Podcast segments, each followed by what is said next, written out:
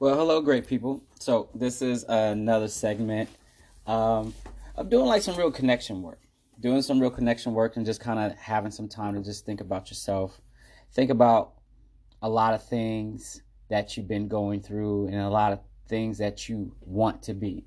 Like, what's the version of yourself that you want to be moving forward? So this one is running in quicksand. So I heard this a long time ago that the best way to save yourself if you fall into quicksand is to not try to move. Like you want to have the the sand settle underneath you and as the sand settles underneath you, you can slowly rise up if if you know what the depth of it is. If the depth's pretty deep, you can probably sink for a long time before it settles. But the more you try to fight, the more that you disperse sand, and the more that you just continually are moving and not really rising back to the top. But I heard someone talk about quicksand and running in quicksand in a different way. And I thought it was really interesting. They were saying that running in quicksand is the difference between effort and progress. Now, when I just heard that, it just makes complete sense. Like you're putting a lot of effort if you're running in quicksand, but it doesn't mean that you're actually progressing or going anywhere. And it kind of like thinks about like how much effort are you putting into a multitude of things. Now, good, bad, or indifferent, there's a lot of people who feel like if they have their hands in a lot of different pots or they have a lot of plates that they're spinning on sticks, that it makes them feel like they are more accomplished and they, their days are more fulfilled. And that's rightfully so.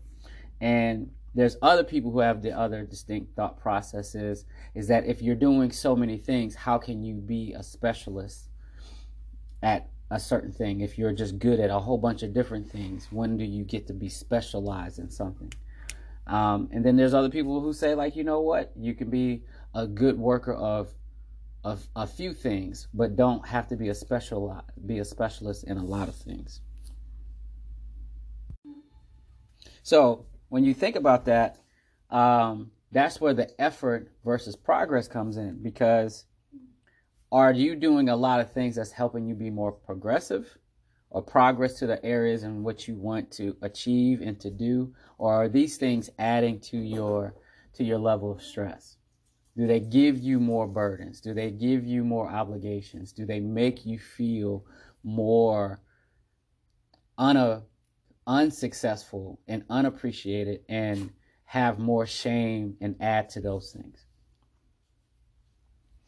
So that you could be doing a lot of effort, but that doesn't mean that you're actually making any real progress. And then another start process came up where I was hearing about how someone who was very successful says that they don't like to hear people talk about how they're always on their grind. Like, you know what, I'm always grinding, I'm grinding out this, I'm I'm on my grind. He says because grinding is a descriptive term. It doesn't necessarily mean that is that you're growing. Like you could be grinding, but like the term says, you're grinding down you could be going and grinding and doing, uh, giving a lot of effort, but you're going in the opposite direction of what you actually want to be.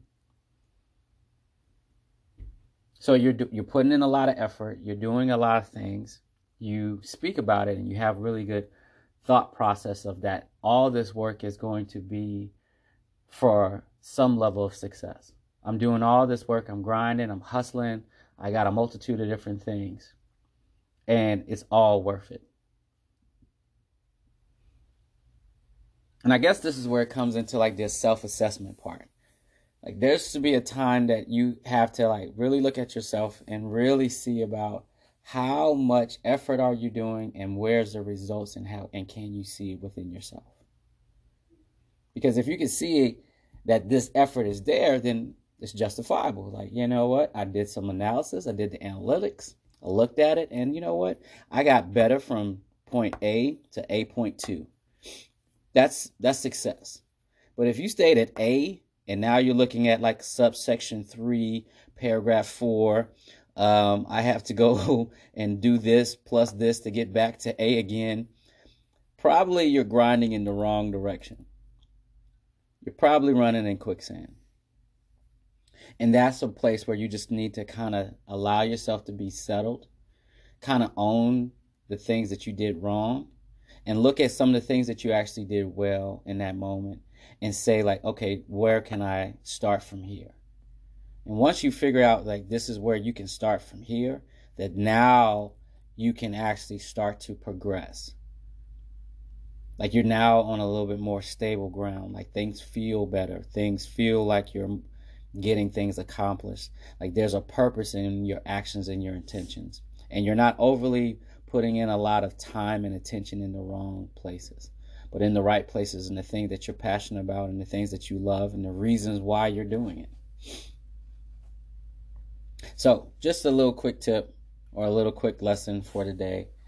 Um, and again, just something for you to ponder about, and that it just helps you kind of settle in and think about things a little bit differently.